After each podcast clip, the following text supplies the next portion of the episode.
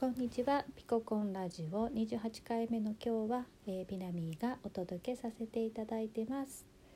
えー、ずいぶんね暖かくなってきましたね、えー、えっと八ヶ岳の方も昼間はとっても暖かいですけど朝はとってもやっぱり寒くてですね。今日も外に出てみたら、えー、散歩中に携帯触ってると手が凍傷を起こすんじゃないかっていうぐらい寒くてね。やっぱり朝晩はね冷えるなんかかすかに雪もなんか晴れてるのに雪降ってるっていうね風な感じもあった今日の朝でした。えー、そして今日は、えー、いつもにましてなんかすっごいいろんな人と連絡を取っていてなんかメッセージとかもらったりとかやり取りをしていてね、まあ、いろんなテーマで頭があの、えー、飽和して 何をしゃ、ま、話そうかなとか思っていた時に、えー、そうだなって私のメッセンジャーは人って言われたなっていうことをまた思い出していて本当人だなと思っていて、えー、ちょうどというかもうだいぶ前にねあのスピリチュアルなことをまだ本当に、えー、始めたばかりぐらいの時に、えっと、ネイティブアメリカンのね長老の人が、えー、日本に来て、えー、バンダイさんでねスセットロジとかやって。でそしてその時にセッションを受けたんですね多分本格的なリーディングを受けたの初めてじゃないかと思うんだけどその時に彼が「あなたの、まあ、私のねのメッセンジャーは、えー、 crowded people だ」って言ったんですね。通訳さんも「は?」って聞き直していて「人です」じゃなくてあの crowded people、えー、まあたくさんの人っていうかもうあの人混みですよね それぐらい多くの人が、えー、メッセンジャーだって言われて通訳困ってましたけどあーなんかそうなんだなってその時はちょっと意外だったんですよね。割とこのメッセンジャーって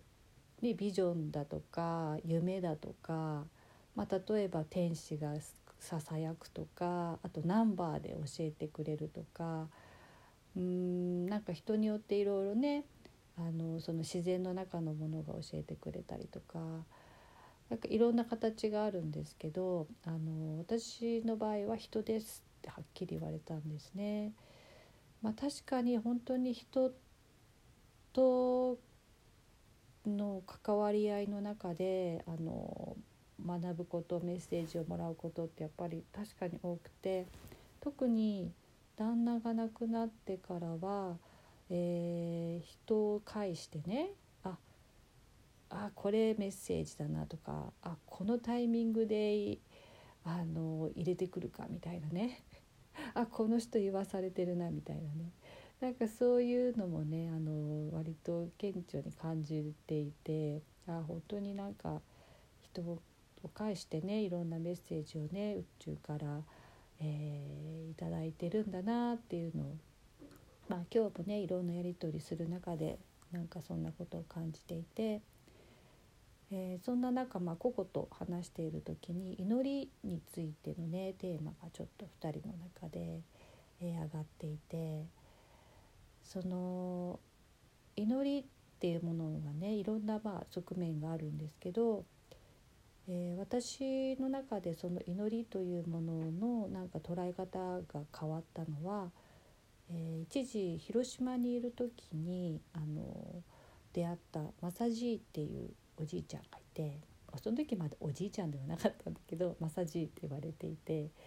彼は広島で、まあ、あの原爆が投下された時にも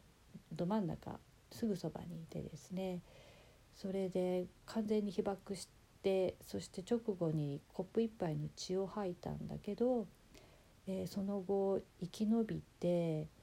えー、だということでねちょっと有名な人だったんですね。そして彼はもちろんそういう環境とか時代背景の中にいたので平和運動っていうのを本格的にやっていてでそんな中、えー、50歳ぐらいの時に交通事故に遭ってその時に、光の輪を通ったらしいんですね。でその瞬間にああ平和っていうのは外側ではなく自分の内側にあるものなんだ自分の内側が平和になることこそが平和なんだっていうことを悟ったんですね。でそれから平和運動というものをやめてやっぱり外側で戦うのはやめて一人一人の心が平和になることをまあ唱えるためにまあ一人で、えー、一人一人に伝えていくっていうような活動を始めたんですよね。まあ、お友達の紹介で彼と知り合ってでまああのなんかみんなでっていうかなんか数名でねあのそのマサジーが太鼓を持って神社に奉納に行くのでねそれについて行ってみたりとかして、まあ、それまで体験したことないようなねことを体験したり教えてもらったりお話を聞かせてもらったりし始めたのがその時ですね。でそんな時にマサジーがその神社でね、えー、お祈りをするというか、まあ、手を合わせる時にまあ大概はっていうか、まあ、それまではなんか神様お願いしますみたいな。あのっていうことがまあ普通だったんですけどマサジーが、えー、祈るっていうのはねってあのちょうどその神様の前に立って、えー、天と地をつなぐ自分が同感となり、えー、そして、えっと、神があのそこにある全てのものとつながる感覚を、えーまあ、感じてみるっていうか味わうっていうか。そういうあのつながる場所なんだよみたいなことをね多分もっとうまく言ってたんですけど私があの言葉を覚えてなくて感覚で捉えたのがそんな感じなんだけどまあ、そういう場だということをあの教えてもらった時になんかすごくしっくりきてああそういうことなんだなみたいななんかそれだったら分かる気がするって感じがしたのね。でそれからはなんかあの神社に行くと、えー、何かお願いするというよりは、えー、そこの神様、まあ、天と地とつながってその神様とつながってその時に自分の中に何かコミなんかこうあの宣言するものがあれば宣言したり、えー、感じてることがあればそれを伝えたりなんかそういう関係性になったなっていう気がしてるんですね。うん、でなので、まあ、祈りっていうのもねいろんなさまざまなあの側面があると思うんだけどあそういう形あるなと思って、うんえー、そんなことを今日思い出してみました。でマサジーはねあのその特に平和資料あの、えー、平和公園のとこにある、えー、原爆資料館ね、えー、あそこのこともね言っていて、え、やっぱり原爆資料館の中はねその時のあの本当に、ね、歴史二度と起こしてはいけないという本当に苦しか苦しいというか苦しかったその時の状況をねたくさん残してあるんですよね。そしてあそこに入ると本当に悲しい気持ちになって、えー、外へ出てからもう何とも言えない思いがこうずっと残るそんな場所なんですよね。でそれをね彼はその本当に起こった事実そのもう二度と起こしてはいけないというその、えー、事実をね、えー、一人一人に知ってもらった上でね、えー、本当の平和っていうのはあの自分の内側が本当に平和になってそして生きていくことだっていうことを感じて、まあ、平和資料館の外に出た時にはある意味晴れ晴れと本当に心を平和に生きていこうって、えー、思うそんな場所にしてほしいななったらいいなってことを常々言ってたんですね。うん、本当にねそうだなと思いますよね。うん、ぱりそのね心の平和っていうのをねあの、まあ、今もねいろんな大変な、えー、ことがある、えー、時代でもあるしあのですけど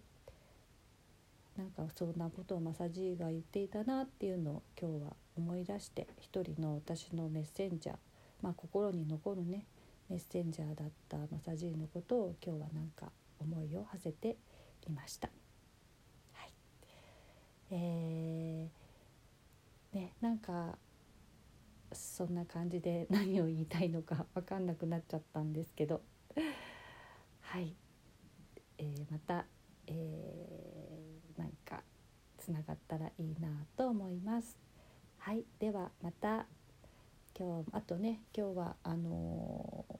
ー、夜ね素敵な時間を 過ごしてください。すいませんじゃあまたね。